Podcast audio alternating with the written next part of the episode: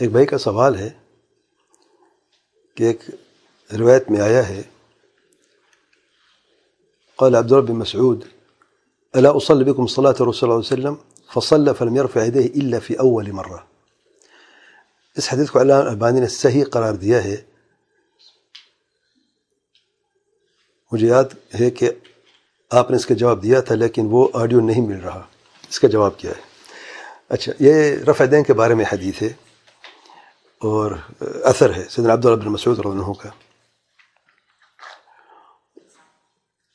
کہ فرماتے کہ آپ صلی اللہ علیہ وسلم نے ہمیں نماز پڑھائی اور رفع دین صرف ایک مرتبہ کیا، فی اول مرہ پہلی مرتبہ یعنی تقویت تحریمہ میں، اس کے بعد نہیں کیا۔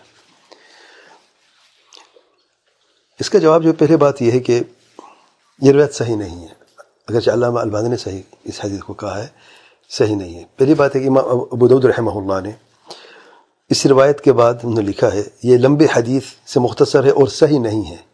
خود امام ابو رحمہ اللہ نے لکھا ہے۔ اچھا اگر صحیح بھی مان لیا جائے، جیسے کہ بعض محدثین نے یہ کہا ہے، تو صرف سند کے اعتبار سے، سند کے اعتبار کی حد تک صحیح ہے۔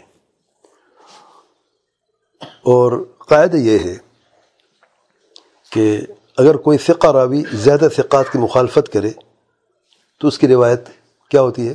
شاد ہوتی ہے شاد روایت ضعیف ہوتی ہے، جبکہ سندن صحیح ہوتی ہے۔ شاد روایت کی سند صحیح ہوتی ہے، لیکن وہ روایت خود ضعیف اس لیے ہوتی ہے کیونکہ ایک راوی فقہ جو ہے، وہ اپنے سے زیادہ فقات کی مخالفت کرتا ہے۔ اور یہاں پر کیا ہوئی؟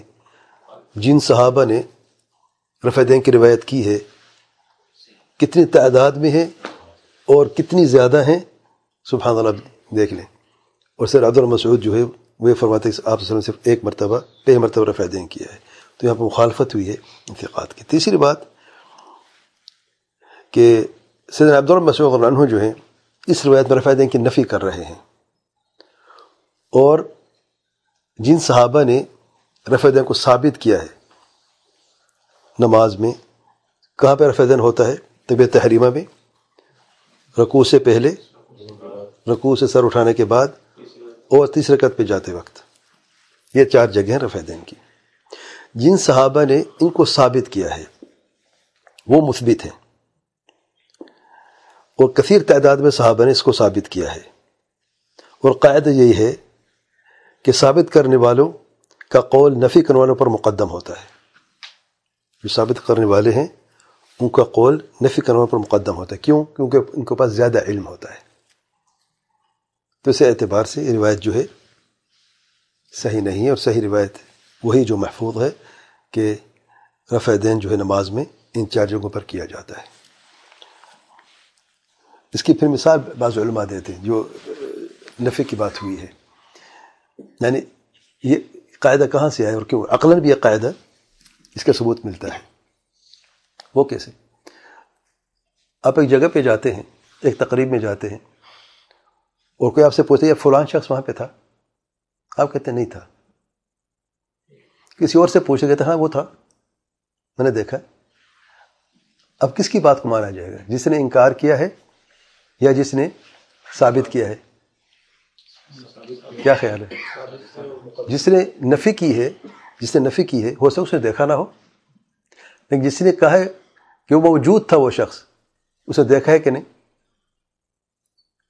وہ موجود تھا میں نے دیکھا ہے۔ تو ہاں دیکھے نا جب دونوں سچے ہیں جھوٹا وہ بھی نہیں ہے۔ جس نے کہا نہیں اسے دیکھا ہی نہیں ہے۔ اس کو وہ تو وہ بھی سچ میں نے دیکھا نہیں ہے۔ وہاں پہ نہیں تھا۔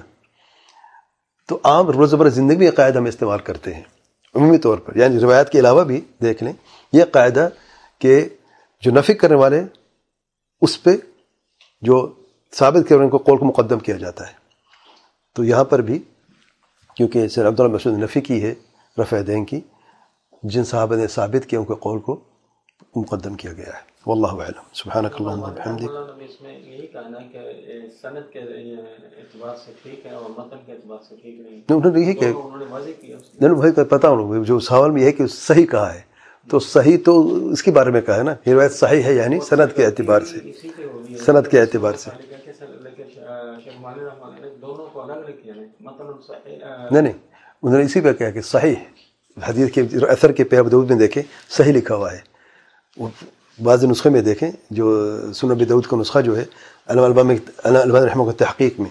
تو پہلے اس میں سرخ رنگ میں لکھا ہوتا ہے، اس کا جو حکم ہے حدیث کا، پھر حدیث آگے ہوتی ہے۔